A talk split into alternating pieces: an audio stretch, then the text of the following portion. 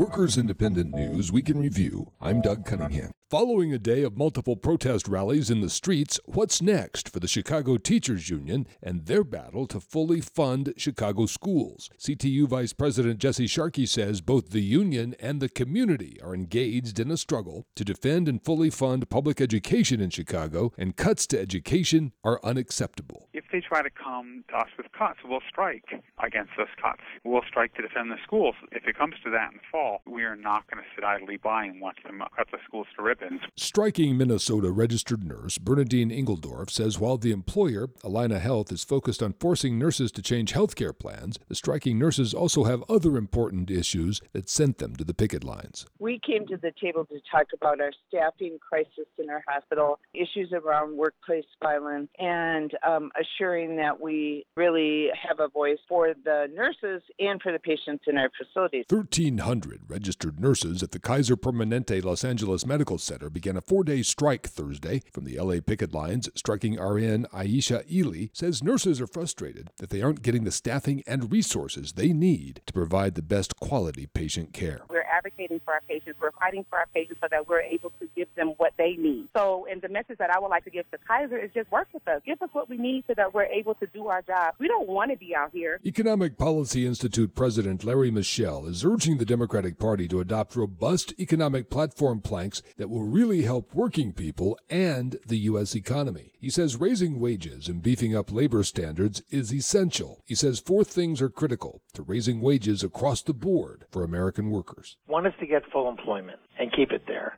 Two is to rebuild labor standards, most prominently the minimum wage, but we need to deal with uh, misclassification and, and wage theft, protect the overtime rule, all those sorts of things. Three, we need to rebuild a system of collective bargaining. But that I'm very dissatisfied with the current system of collective bargaining. I think we have to revise it wholesale and move towards occupational sectoral bargaining. The fourth part, we have to really think about constraining the growth of incomes at the top. What the top 1% has gained is incomes that otherwise would have flowed to the bottom 99%.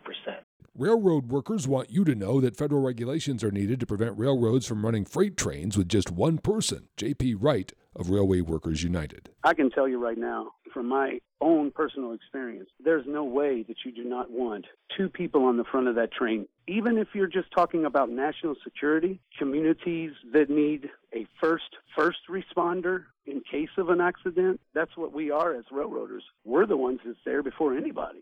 Workers Independent News provided by Diversified Media Enterprises. I'm Doug Cunningham.